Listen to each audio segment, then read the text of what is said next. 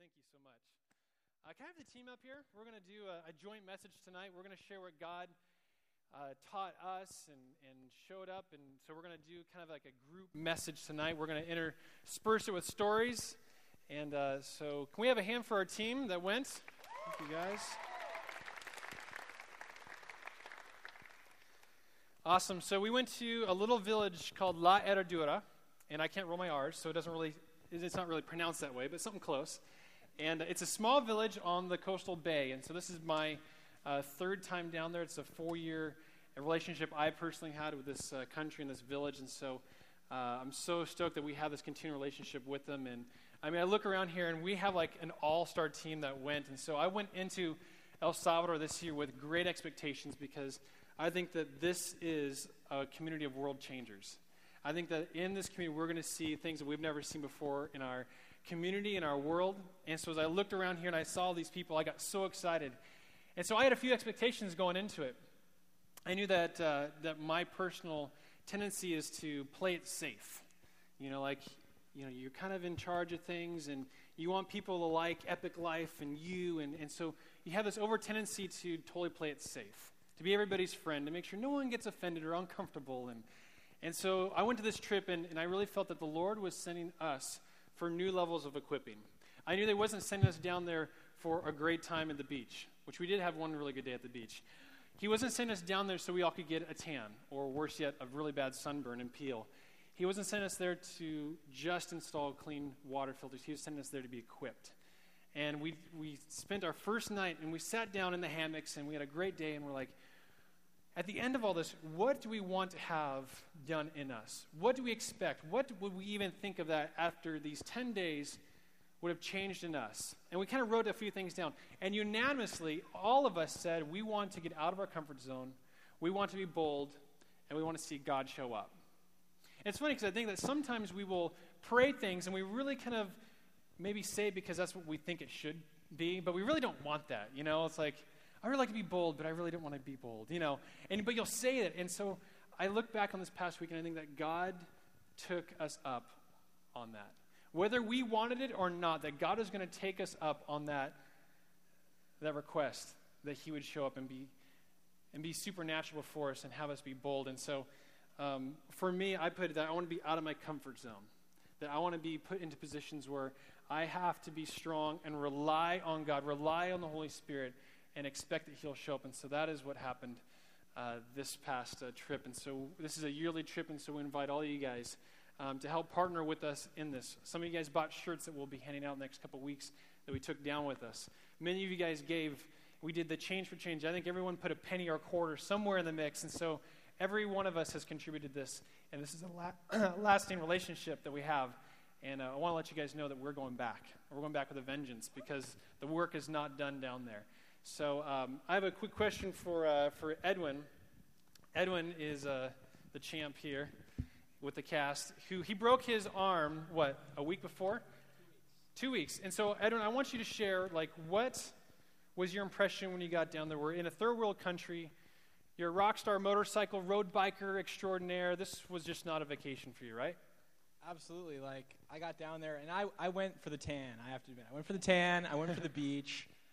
Uh, but I got I got so much more out of it than I was expecting. Like, I saw a lady who hadn't walked in three years. She had a stroke. I hadn't seen her walk in three years, and she got up out of her wheelchair and she walked.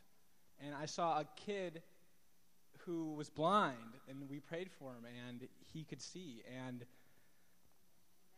it was amazing. I have been to Epic Life twice. I haven't. My first church service was on Easter last weekend.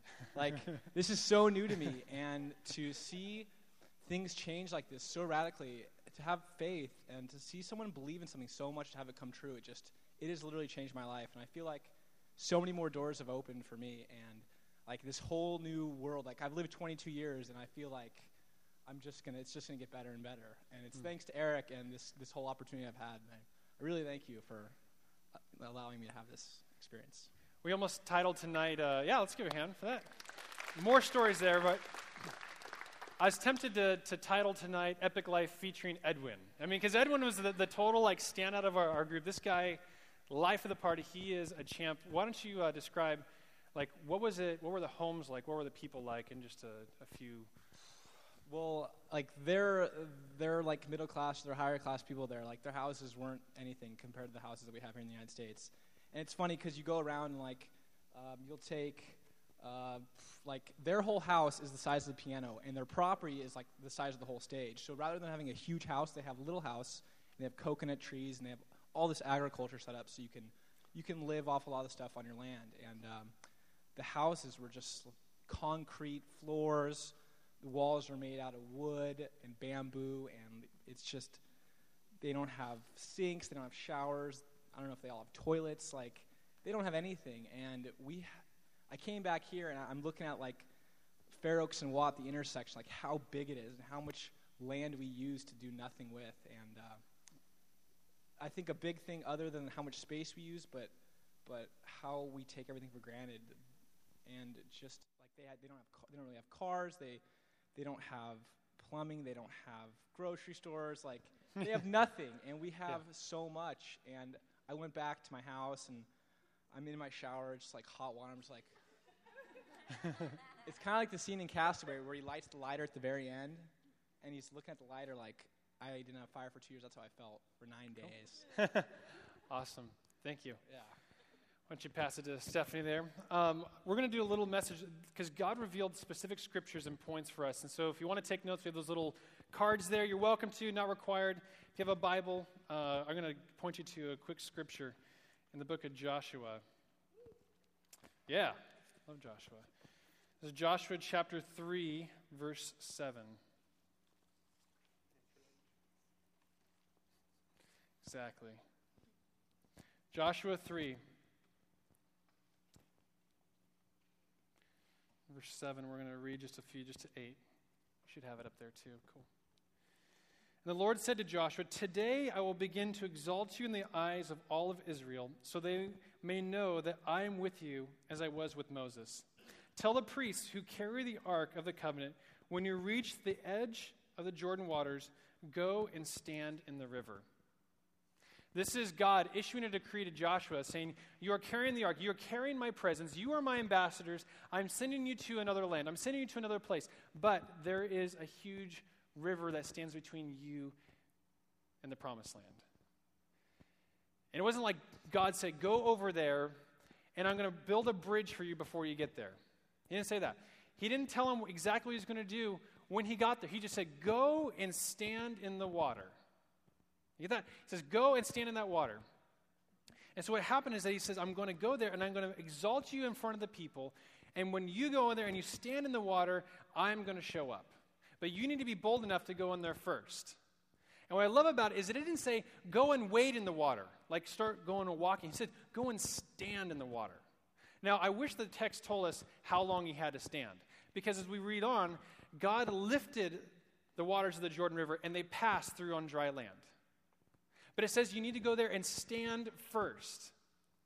And the first thing tonight is about boldness, is that we need to be bold. And that God is going to give us opportunities. He's going to say, There is a place I want to take you, but you need to first go and stand in the waters. Is that God gives us small, little opportunities to be bold for Him. He's going to pitch you a little tiny moment, a place in time where you think, Man, is this God?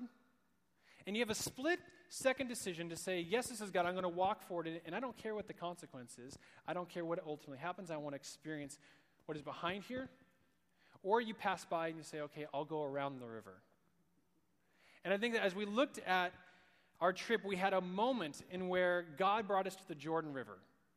He said, I, and this was the, the, the second day we were there. We were, we were not even there for 24 hours yet. We were all jet lagged, drinking coconuts. And uh, which coconut milk is awesome. And we, well, I think it's awesome. And so we, we went to a youth group, and Stephanie will tell us about the youth group, but we had a moment of opportunity where God says, I'm going to exalt you in this community. I'm going to exalt you, you three or 13 gringos, to go into El Salvador, and I'm going to raise you, well, mostly, sorry. I mean, what, what, what, are you? I don't know what you are. Whatever. I'm white as white as white. I mean, I, I yeah, whatever. I'll, that's only going to lead to trouble. So, we're 13 Americans. I mean, we have their average income per year is about $2,200, $2,500. And so we were posed with an opportunity where God's going to say, I'm going to take you, people who have it all, and I'm going to exalt you, not because of your word, not because of where you come from, because what I'm going to do here in this place, and I'm going to completely change your entire trip. But he asked us, would you wade and go, would you stand in the water? Would you go to this place and just wait for me? Can you share that day? Um, so the second day we were there was the day that we started ministry. And um, we got up that morning and we all prayed together and we had pieces of paper and we just asked God, what kinds of things do you want us to be looking for? What, what kind of people do you want us to be really like paying attention to? And uh, maybe like what kind of sicknesses do you want us to pray for and see healed and that kind of thing. So we all write it, wrote it down. And um, a couple of the things that were common between different people was one of them was a boy in a red shirt, and another one was um, a person that's blind in one eye. And, um, and so we were going to go do this project with the Catholic youth group. So we show up and we're preparing the food and everything, and one of the first things we notice is a boy in a red shirt and his eye is blind. And it's like visibly like, you know, the where it's white over the color part of your eye. And, and so we're like elbowing each other, like, oh my gosh, look at that guy. And, hmm. um, and so, anyways, um, a couple of us, including the people that had written that down, there was maybe like three or four of us, went over to him and, and asked him if we could pray for his eye. And so we start praying for him. And what was cool was that um, the night before, we had just shared all of our expectations and how we wanted to be outside of our comfort zone, but also like people were sharing about how skeptical they were about things like this and how they were really, you know, kind of resistant to um, doing this because whatever, it's weird and it's different and all this different kind of stuff. And um, so the four of us are praying for this kid, and um, I noticed one of the guys, um, Tony, who's not here tonight, um, like he had just said the night before, like how uncomfortable he was and how skeptical he was, and he came over like on his own. We didn't invite him, and he started praying for the kid too. And a little while later, like somebody else came over, and all of a sudden, like sooner or later, all 13 of us were around this kid praying for him, and it was cool because I feel like it was just us saying, okay, God, we're just going to give you a chance. Like, even though we talked about all that skepticism last night, like, we're just going to leave that in yesterday, and today we're going to go for it and just give you a chance. So we start praying for him and um, keep asking him about his eye and stuff. And it's just like it was getting better incrementally. Like every time we'd ask him, it was a little bit better, and he could see more light than he could before. And then he could see um, like the outline of us, and then all of a sudden he could see like um, he could see her face from uh, elizabeth was talking to him and, and, from a certain distance he could see her face and so we were just seeing this guy like healed and it was crazy because his facial expressions like he was like wow you know i think at one point he literally said like wow or something whoa he whoa yeah and um, and so it was just awesome and um, anyways, he, he wasn't 100% healed, but word began to spread through the community that this boy had begun to see his eye healed. And it, and it opened us up to all the other stories that we're going to talk about. So Cool. Yeah. Do you want to say something on that too? About the youth group? Oh, yeah. So, well, I just have a side comment. Um, so when Eric said on Saturday night how everyone got together and shared about what their expectations for the trip and how they want to gather comfort zone, I didn't really get an opportunity to do that because I was already out of my comfort zone. and I was with Elizabeth and Shayla and Austin. And Elizabeth's going to share that story. But, um, oh, yeah, it was happening as soon as we arrived. So it was amazing. Um, but Sunday, the specific project we did, which was so amazing because as Stephanie shared, it just kind of started a series of events that just spread throughout the community and kind of set the stage for our entire trip to be on a totally different level and a huge spiritual level. And what it was is that every year before Easter, the Catholic Youth Group uh, selects certain homes that are really destitute, kind of the poorest of the poor in the community, and it's already a poor community, especially compared to how we live. And they cook a meal for them in the morning and then they split up into these little groups and walk. It's you have to walk. You can't well some of us took a canoe i guess to get to their home but you did no. Oh after. Oh so there's just a walk to the home and then eat with them and just have this time with them and pray with them and go home and we it was so cool because we were all split up I think no group was bigger than three. And so we had these really intimate times with these different families, and we all had completely different stories. And I was with Katie Keeler, and we went to a home. Can I share about that home really quick? Sure. I know. There's so much to say. so, my Keep it short. story. I know. There's like, a lot of Can I tell you how this changed my life? Um, so, the home we went to was this widow who her husband and six year old son had just been killed 40 days prior. Um, they'd been run over by one of the sugarcane trucks right in front of her house. She actually ran out and saw it. And she had two little girls, both under the age of five, completely destitute. Her husband was a fisherman. She now has no income. Their home, if you can even call it that, is seriously made of sticks and tarps and is a dirt floor. And um, they basically don't eat unless somebody brings them food. And in fact, the little girl was like hoarding all the leftover spaghetti and hiding it in different places of the house because she's so used to being hungry.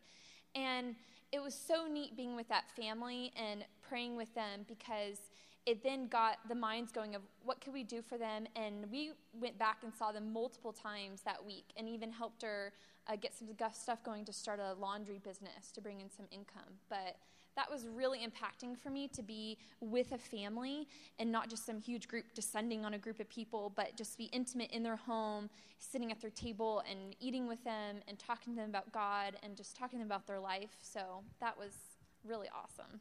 Cool. And Kelly, what were you thinking as you looked around and saw the faces of all of us as we were praying? What were your, your thoughts? Well, um, that's the one thing that I was going to share about. I wasn't kind of sure what to decide, like on what to talk about tonight. But Stephanie was like, "What's the one thing that you will never forget?"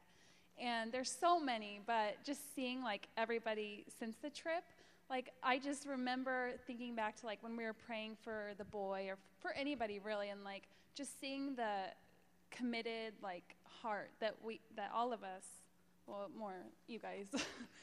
I was just watching you.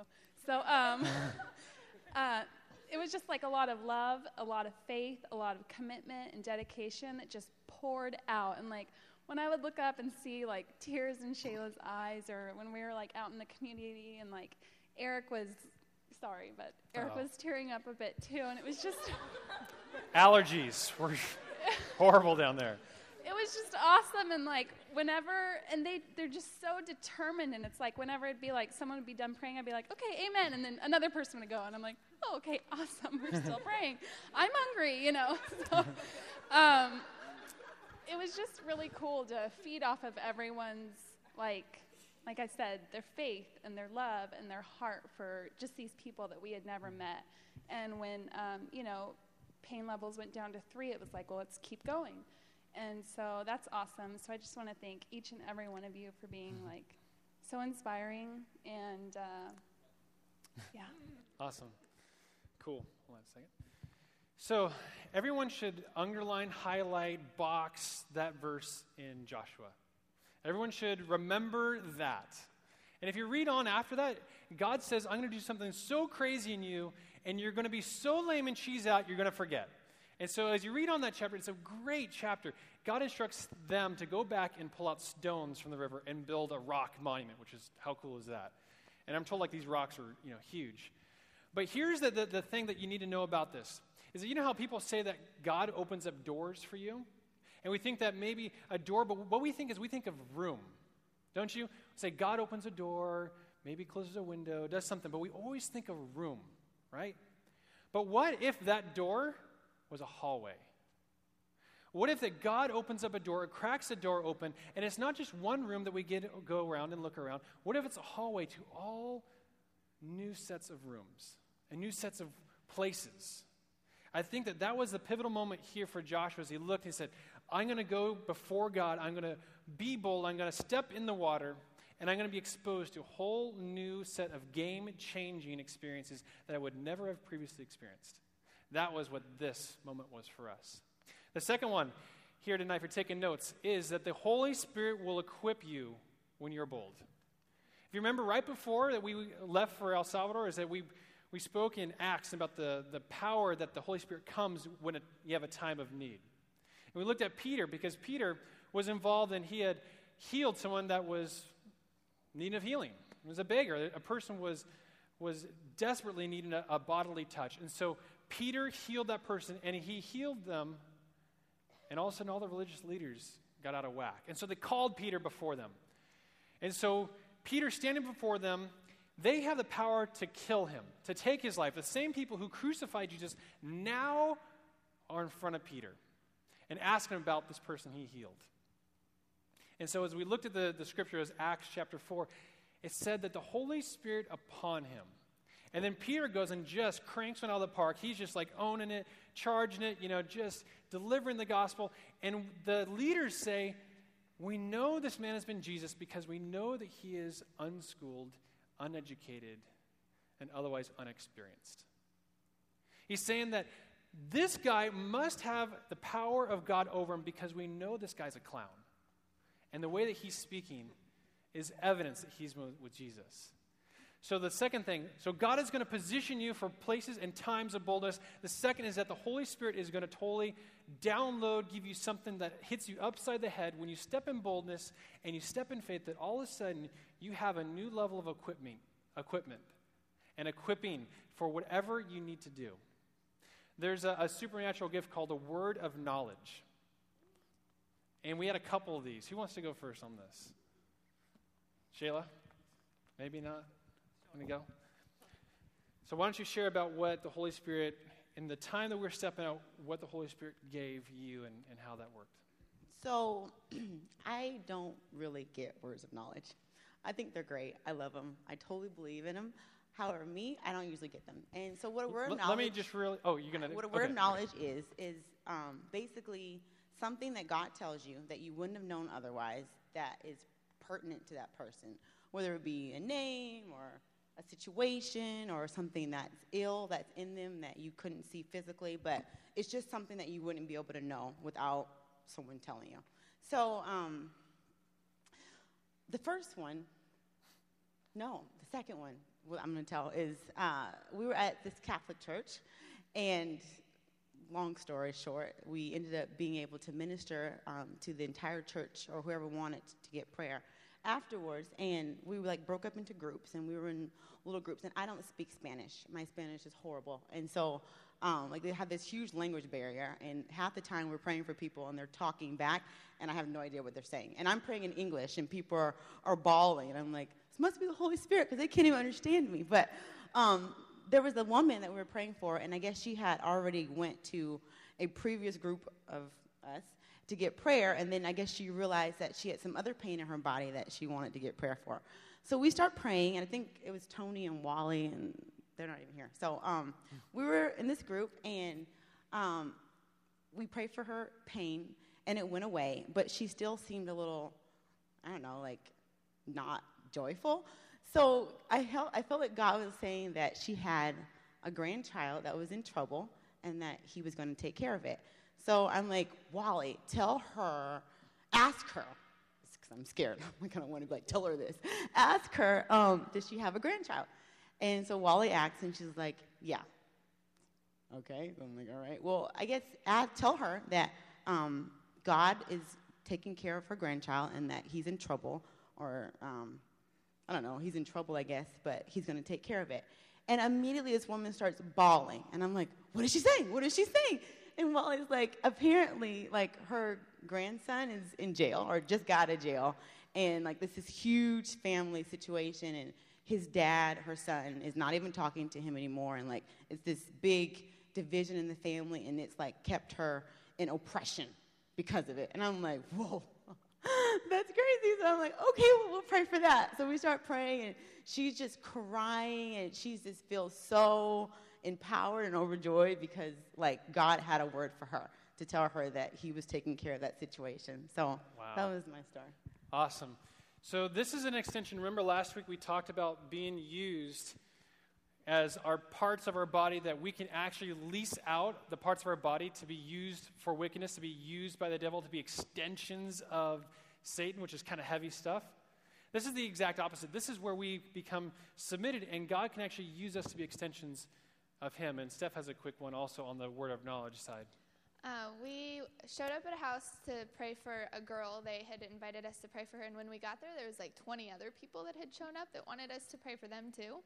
And um, so I started praying for this woman, and um, I was with a translator, and um, pretty soon her husband came and sat down with her. And when he came over, like I just got this pretty clear picture of a living room with a big Christmas tree in it, and I'm like, wow, I cannot concentrate like you know, whatever. And um, um, and so I asked the translator. I'm Hello, like, God. Nice to see you. I'm like, um, I, I, I told her, I was like, the only thing I'm getting is like a picture of a Christmas tree. And so she asks this couple, like, you know, my friend just sees this picture of a Christmas tree. Does that have any significance to you? And they just start crying. We're like, well, what is it? And um, um, they're like, well, just today um, we got in a huge fight over our Christmas tree because back at Christmas time, um, she went out and bought this Christmas tree that was way bigger than what we had agreed upon, and we've been having financial problems, and it's really weighing on our marriage and all this stuff. And so it was just crazy because here we are in El Salvador where I don't even think they have pine trees. And like it's March, so why are they talking about their Christmas tree? and um, and so, anyways, it was just I've never experienced that before where God told me something that I could not have ever made up on my own. And so I guess for me it built a lot of faith because like I couldn't even deny it myself because I just knew. And so it opened up this huge time for us to pray for their marriage and then they brought their kids back and had us pray for their kids too. So Cool. Awesome. Just hold on for a second. All right, so the next, the third. Well, let me start from the beginning. God's going to give you opportunities for boldness. The Holy Spirit will equip you when you are bold. And third is that boldness always must, every time, without exception, be accompanied with faith. Boldness and faith need to go hand in hand. Now, if you're anything like me, you have this teeter totter. You have boldness, I can be really bold, and then you have faith, and I can be, you know, really believe or whatever. But getting those two in sync has never really happened much for me where I can be totally bold and be freaked out of my mind and have no faith and just want to get out of the situation, or I can say, I can conquer the world, but I'm going to sit here on the couch. You know, one of the two, where you have faith, but it always needs to be coupled with boldness. Now, something happened after this encounter with the, the boy who was blind. Word started to spread around the community. Word spread around the community, got to so and so, and then someone else, and then someone else, and eventually it got to the priest of the Catholic cathedral that was there. I mean, everyone, the whole entire area is you know, predominantly Catholic. And so this guy gets word of these 13 Americans who come down, this boy in a Catholic youth group, and all of a sudden has been, been receiving more sight. He was blind, and so, so now word is starting to, to percolate around. And what that really is, is that faith is starting to uprise. Mm. Now, when we were at that church, we were at Mass, the priest actually called us up to the front. This is mass, okay? Like, we don't get a whole, I mean, people don't clap there. I mean, it's just, it is like the least uh, expressive. expressive or what, anything. I mean, it's just, you watch cockroaches on the walls. I mean, it's, it's, they read out a huge book. So he calls us up there, and he actually asks us, he, he totally blesses us, and he asks us to pray for his foot. He actually had a hurt foot. We, we had a divine connection with him where Elizabeth ran into him unexpectedly beforehand. It's crazy. And so now we're there, and so he's talking about how we worked with this boy. And so Elizabeth, again in boldness and in faith, says, We'd love to pray for more people. So the priest now, recognizing we're there, this never happens, by the way, he tells the entire congregation if any of you want to stay after for prayer, why don't you stay after? What? We don't even go to your, we're not even part of it. Why would you invite other people who you don't know, you've never met, to stay after and pray for your congregation? It's because there was amazing faith in the body of that church, in the, the community, in us, in the priest, There was faith, and when it coupled with boldness, amazing things happened. How many people did we have afterwards? 40, 50. I mean, it was crazy. It's like the church is still here. I mean, like the church is not that big. I mean, I'd say probably close to half or so of the people actually hung around. And I won't read it. If you want to jot it down, it's Matthew 17. And essentially, the disciples go out and they go and they try and heal this boy. 17, uh, 14, if, if you want. You can go and read it later. But essentially, the disciples are like, what the heck? This boy is still possessed. This boy is not healed. And Jesus says, it's because of your faith. If you just would have faith, you can do all things. It's just not the boldness that goes to say, we can pray for this person, but you need to have boldness and faith. And I think it's faith on the person who's praying and the person that's receiving. So we were all like, oh, this is crazy, awesome opportunity. So we were bolstered in, in our faith. We were already feeling bold at the time. And now we have 40, 50 people who are expecting to have a blind boy experience with us. Crazy. Huge amounts of faith in there. And something crazy that's happened I've never seen in my life. And I want Ashley to, to share about Mary.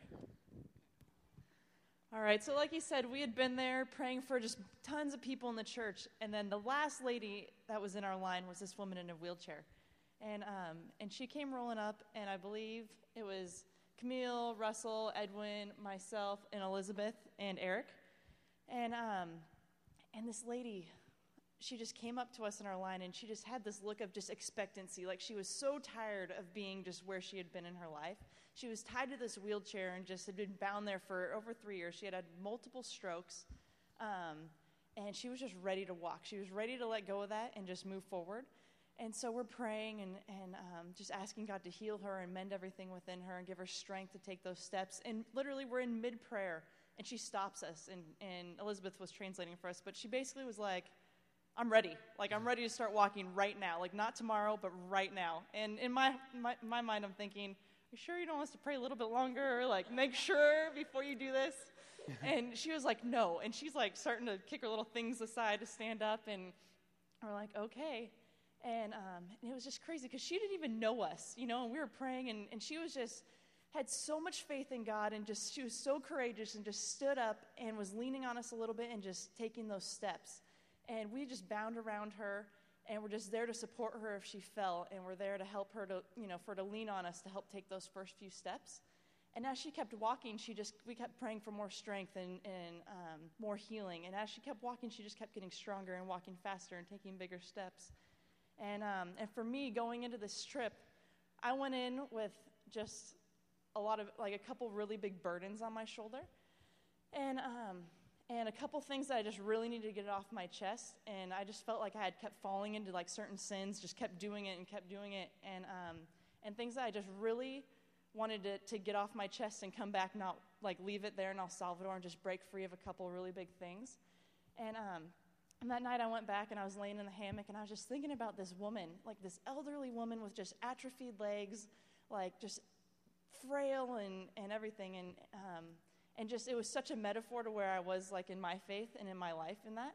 Like my my faith had become so atrophied by the strongholds that had been holding me down, and um, and I had been tied to this thing, which for her was the wheelchair, um, tied to certain sins, and and um, and just to think of this older woman who could just so courageously just bust out of it, you know. And I was like, man, she's doing the exact thing that I've been wanting for so long, but just haven't been courageous enough to do.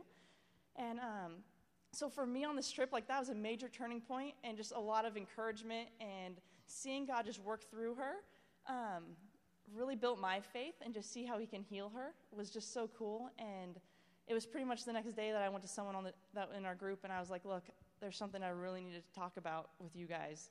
And that was kind of the first step. I knew once I told someone that, like there was no getting away from it. And later on in the trip, um, you know, I grabbed a couple people and, and I was able to say the couple things that I needed to, to tell that were really difficult for me. And, um, and it was just so freeing and just such an amazing experience for me to be able to just break free of those strongholds. And every single day, like I got baptized on the last day there, and someone was like, "Did you feel different? Like, what was the big like feeling that you got when you came out of the water?" And I was like, "For me, it wasn't that. It was every single day, like seeing God move and through people and and in such real ways." he was breaking things off of me every single day of that trip. And, um, and it was just so cool. And while you're there, it's so easy to be like all courageous and strong and like, yeah, I'm going to go back and it's going to be awesome. I'm not going to fall into that sin because you know you don't have those people or those situations there to be tempted by. And um, and the very next morning after we had had that talk, Eric gave me some little memory verses, and one of the very first ones that I memorized there was 1 Corinthians 10:13, and it talked about that very thing. And it talked um, basically it says, "No temptation has seized you except what is common to man." So anytime I felt like I'm the only one in on this, like I'm the only one dealing with these issues, like no, like anything you're tempted by, every, there's other people out there dealing with it too. And then it goes on to say, and God is faithful. He will not let you be tempted beyond what you can bear. But when you are tempted, He will also provide a way out so you can stand up under it. So basically, saying, duh, you're going to be tempted, so don't expect to go back and just think it's mm-hmm. gone, like that temptation won't be there. But it's so reassuring to know that no matter what, He also provides an exit door. Like, you're not mm. stuck in that just because you're being tempted by it. Like, there's always going to be a way out for you. You just have to be courageous enough to look for it and have be, be willing to kind of go away from the instant gratification or pleasure to endure a little bit of pain. So I just encourage you guys, like, if you guys are dealing with anything like that, like, just be courageous and give it to God, because that was my problem. I always tried to be in control of the situation, like, I'm getting stronger and I'm going to do it this time. But no, like, that's what's different this time. Like, I saw God move and I saw his power. And so, like, I was able to have faith that he can do that through me too. So, yeah. Do we actually, uh, yeah. I think we might have a photo of, uh, of Mary. We can show that, possibly. This woman was amazing. I've never been a part of that. That's her wheelchair in front. It was crazy. The, the photo's a little blurry, but it was one of those life changing experiences. And so, from this, which is our last point, is that the Holy Spirit, when coupled with faith and boldness, has a multiplying effect. There's a multiplication that happens when all this takes place. So, again, mind you, this is day two. And I'm sad because we would keep you guys here for 20 hours sharing all the stories. But we did build filters. We installed in communities. We saw probably 20 or 30 people saved because of that. We partnered with an amazing organization. We did amazing physical feats of labor. But we wanted to come here tonight and tell you that God was moving in a supernatural way in which that place and many of our hearts have never seen.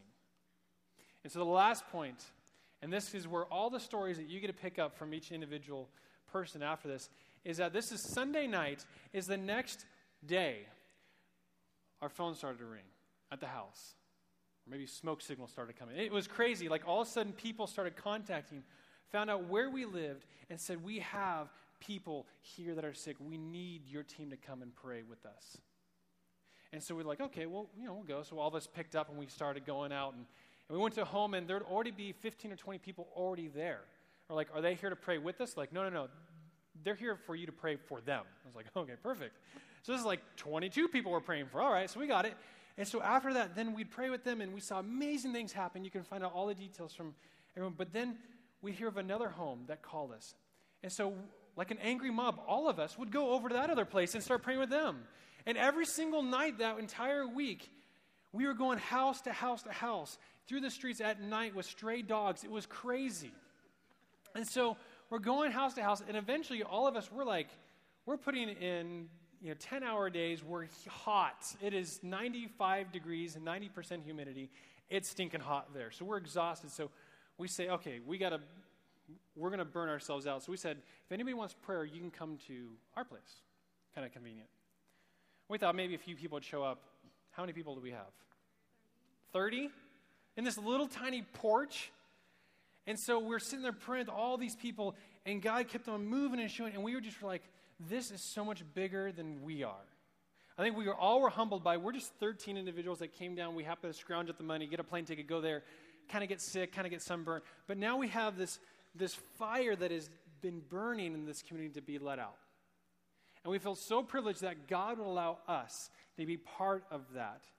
So as I kind of leave you at that last point, and I want Elizabeth to share something, is that there's a multiplying effect when all those things come into alignment. It was nothing about how efficient we were. It was about boldness, meeting opportunity, meeting faith, meeting equipping equals replication. And it was phenomenal. And I want Elizabeth to share one quick story. So um, she talked a little. Shayla talked a little bit about words of knowledge, and there's times where you get words of knowledge, and then there's other times where you just don't get something. And one of the first nights that we were there, it was um, Camille Austin and Shayla and myself, and we were um, out and about, and we kind of felt like God had spoken to us that He wanted us to just hand out ice cream, just buy a bunch of ice cream and just hand it out to a bunch of the kids. And when we were handing it out, I kind of felt this little thing in the back of my head just go, you know, like you should pray for them too, or you should see if any of them are sick, or see if anything's going on.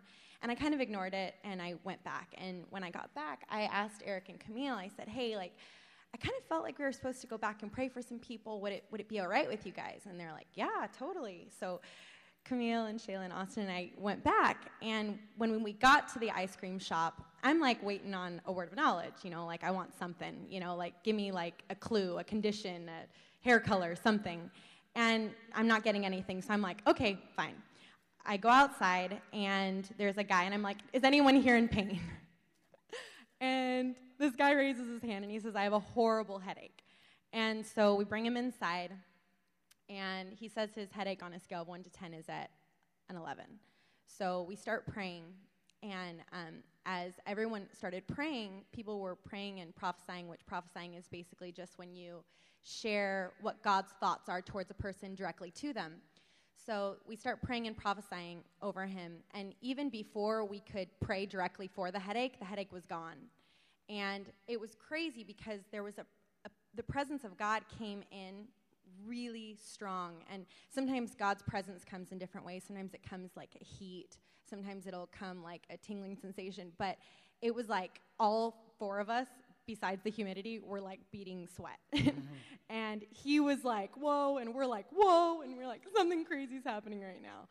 And as we're prophesying over him, I think, I can't remember who, I think it was Camille prophesied over him that um, he was going to be a leader in the community and that he was going to help lead a lot of people to faith and that he needed to stand up and be strong.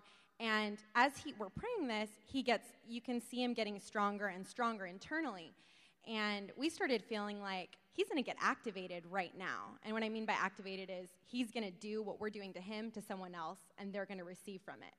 And so we kind of just said, okay, God, we ask you to speak to him and to and to begin to reveal this to him in a deeper way.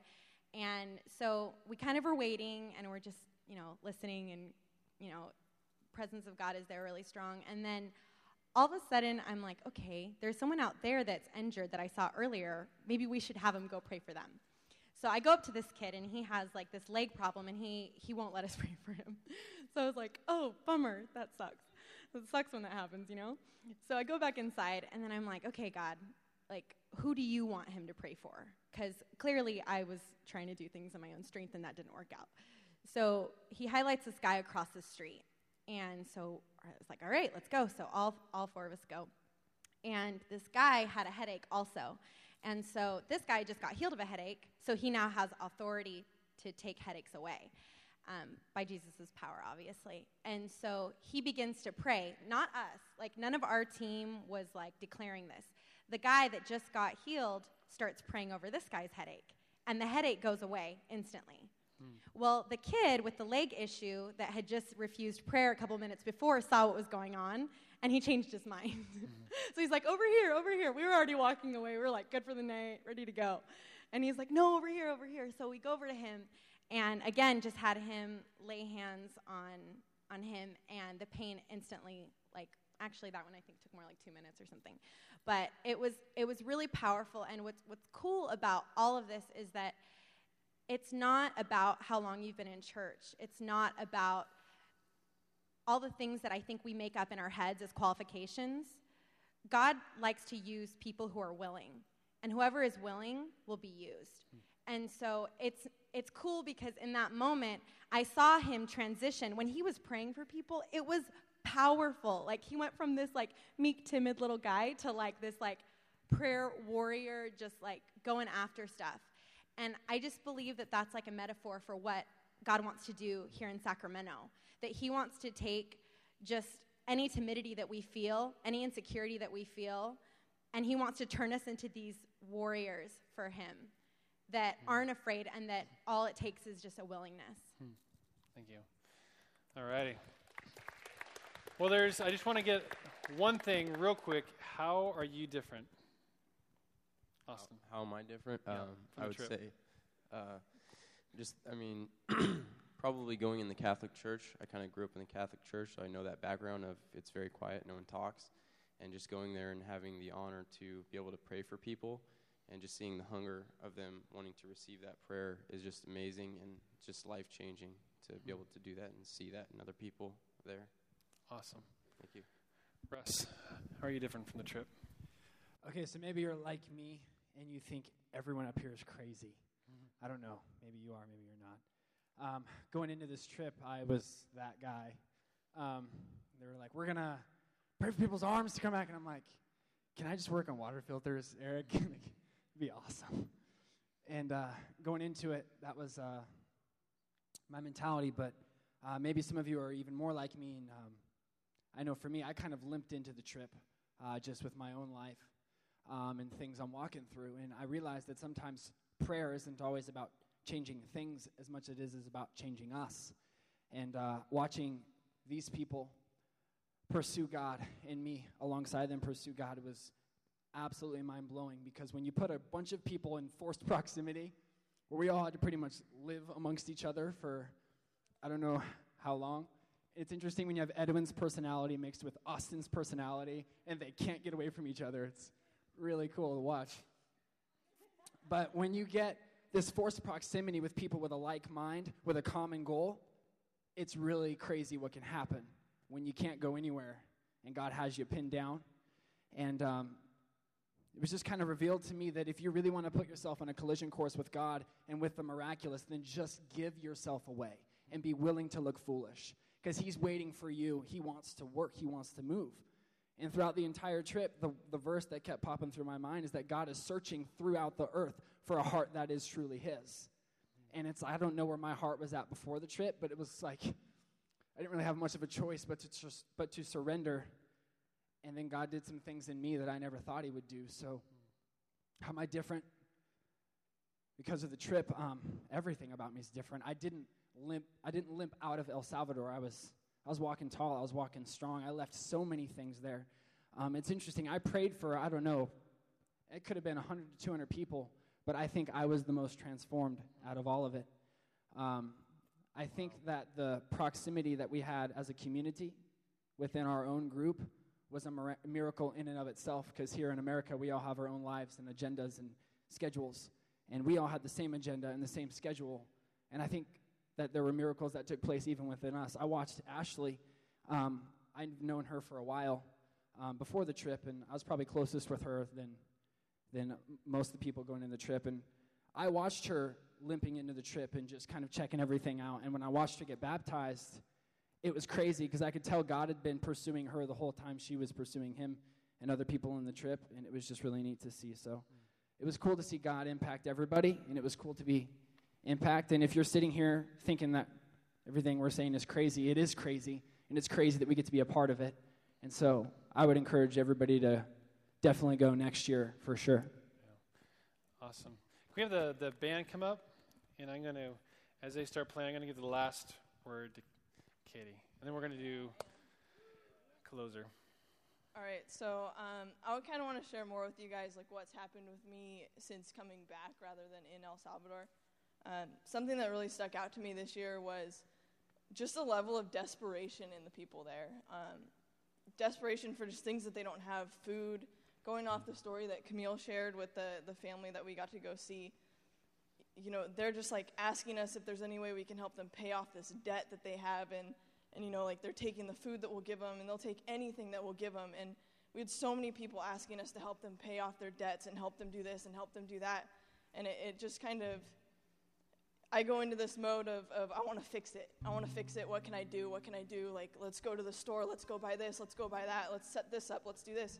And um, but like something just wasn't sitting well with me. And i think since we've gotten back i've had a horrible two weeks since then.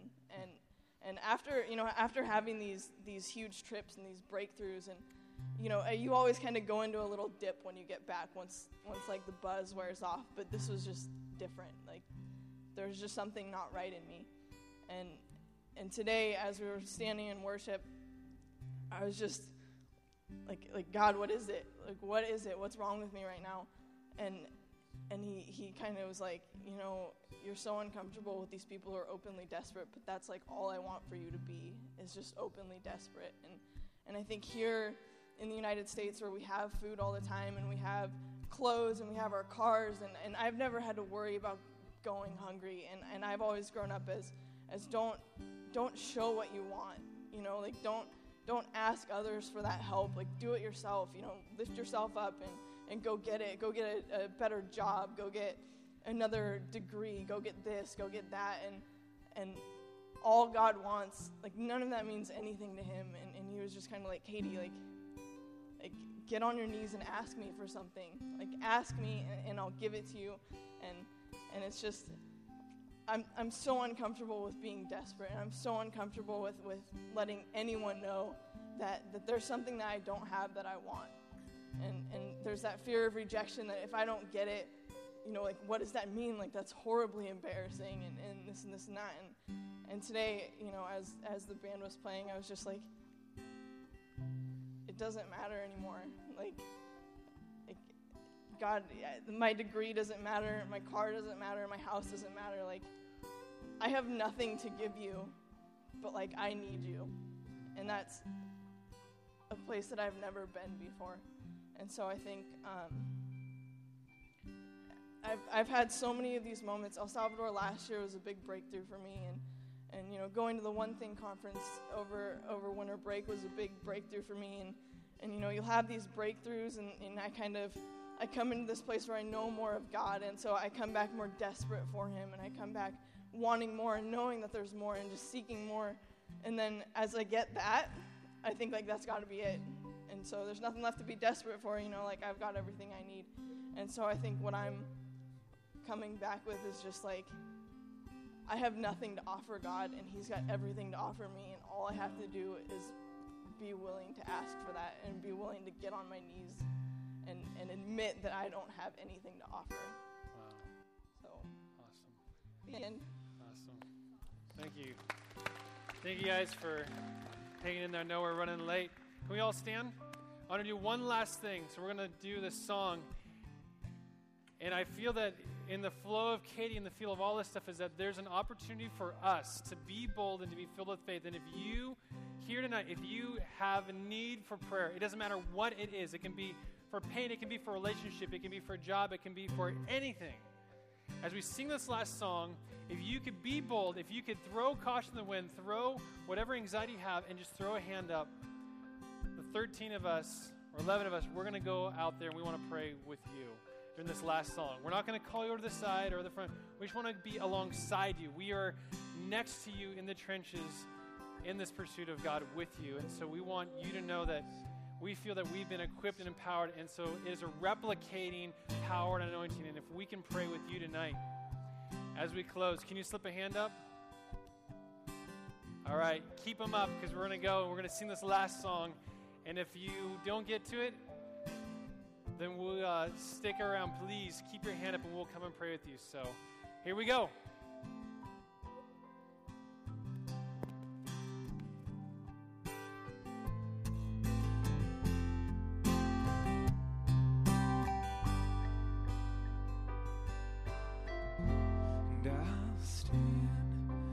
I'll stand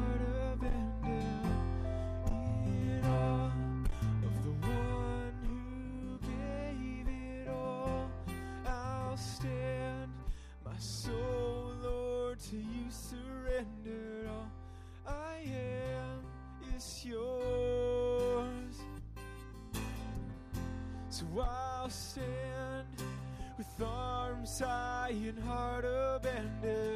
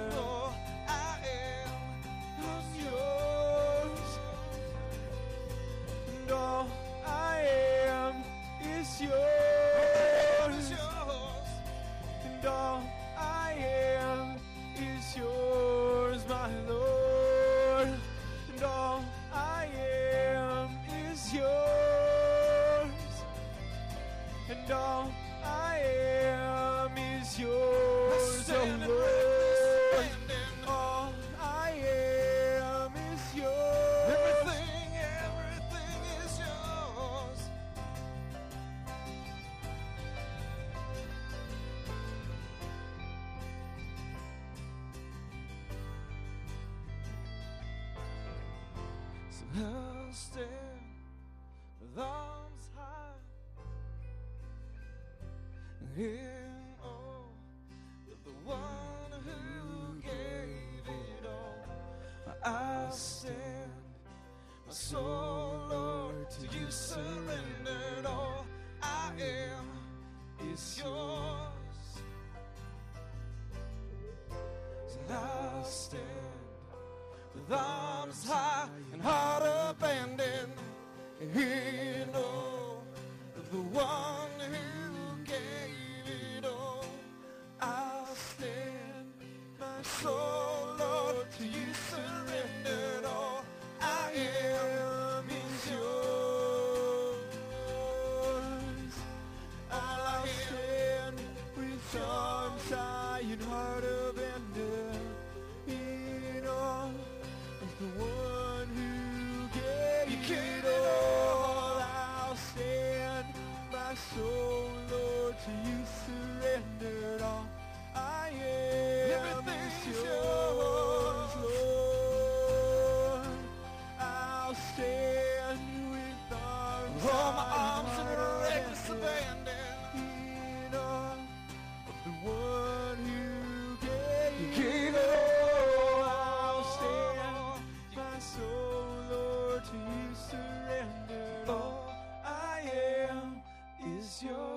just raise our voices. and all I am is yours, my are is Lord. yours. All we are is yours. All we are is yours. And all we are is yours. Just sing that out to him. All we are is yours. And all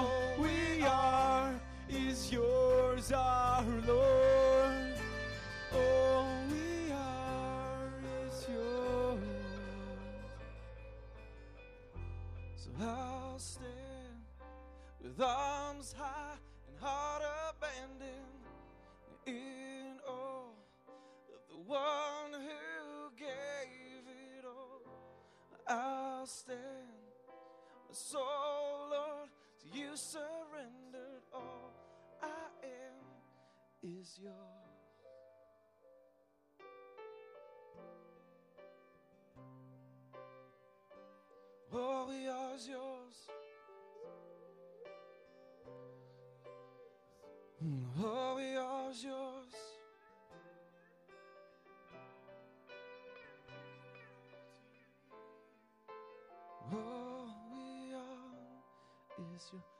Holy Father. Just, I just sense your presence in this place tonight, Lord. We just ask for your love to come in this place, Lord, and wash over us, God. Wash over us tonight.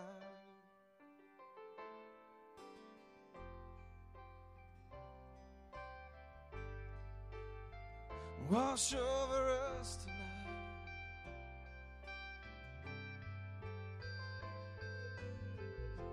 Wash over us tonight. Send your love to wash over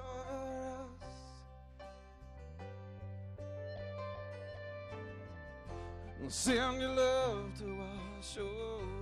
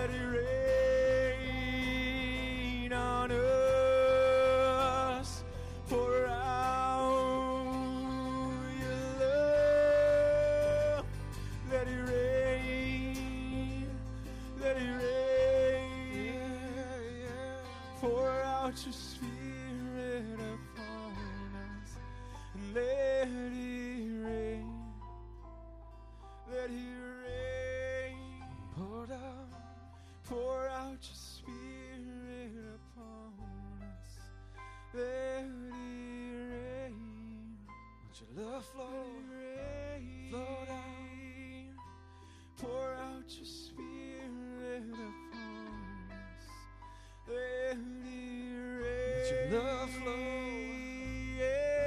the flow in this place.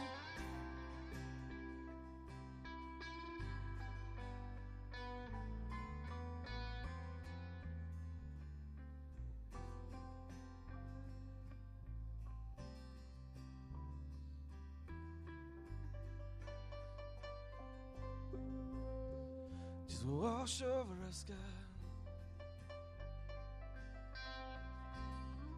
Let the love of Jesus wash over you tonight. Let it wash over you.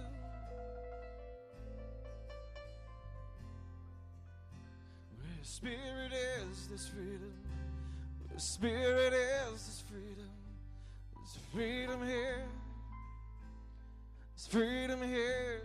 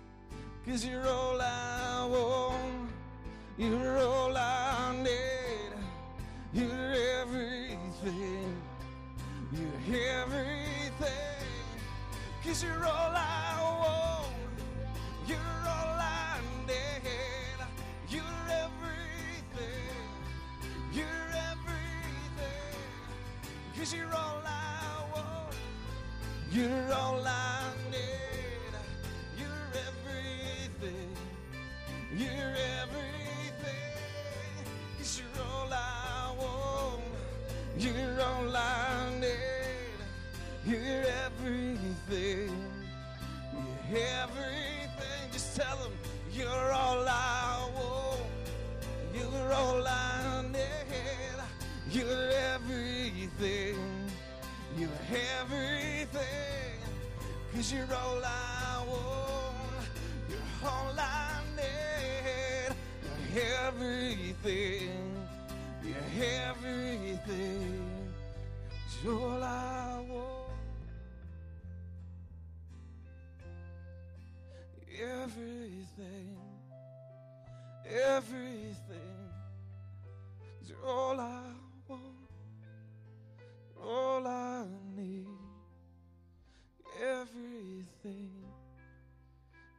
Everything. Everything to me.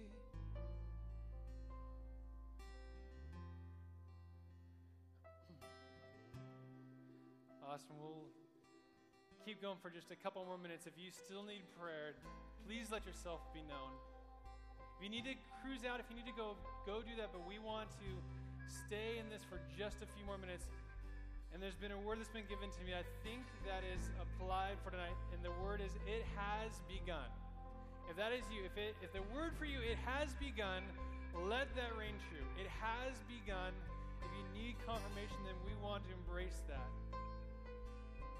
Has begun. So we'll keep doing this. If, if you need to go, please stick around if you can. But we're going to do this song for just a couple more minutes.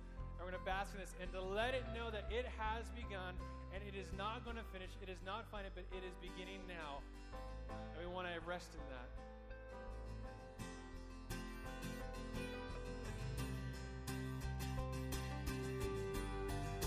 You're all I want. You're all I need. You're everything. You're every. Come on, raise his name. You're all I want. You're all I need. You're everything. You're everything. Cause you're all I want. You're all I need. You're everything. Cause you're all I want. You're all I want. You're all I want. You're all I want. You're all I want. You're all I want.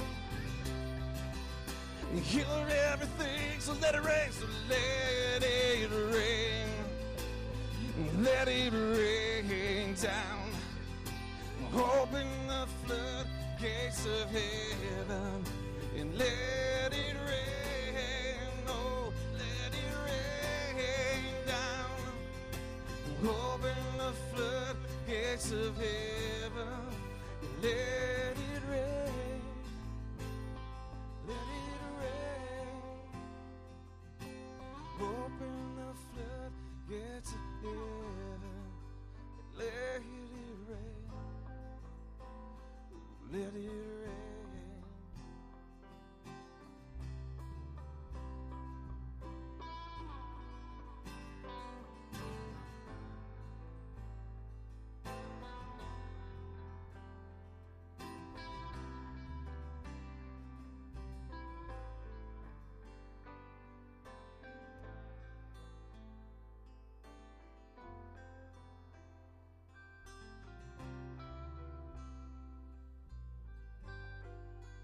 Come on, rain on down.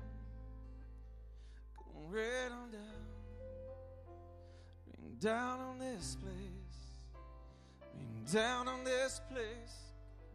Rain down in here. Rain in here. Long for your presence. Long for your presence ringing here.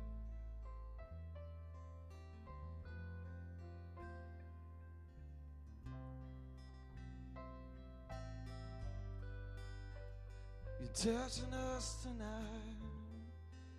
You're touching us tonight.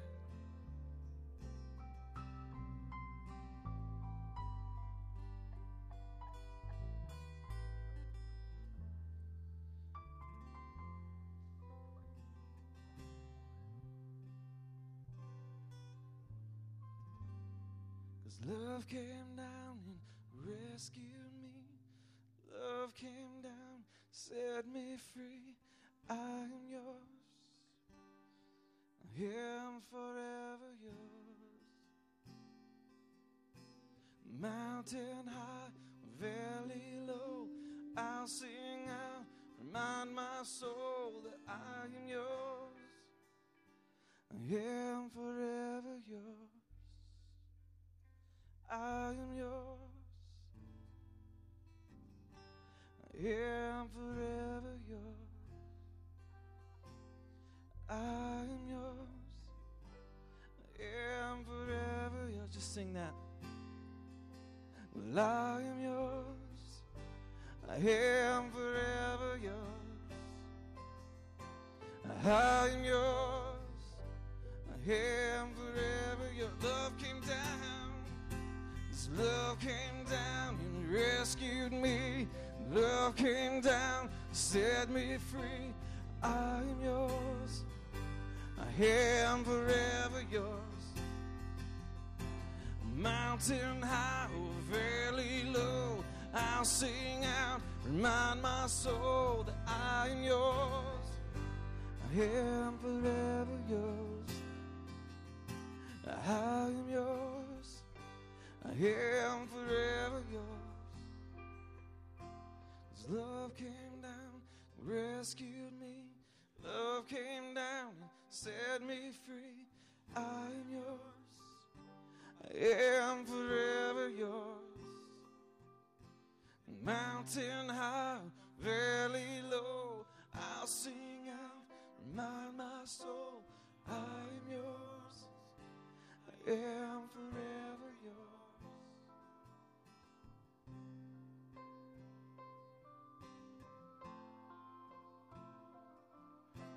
God, we just come before you, and Lord, we just want to remember this time. God, we want to remember the times tonight that you speak to us and you show us.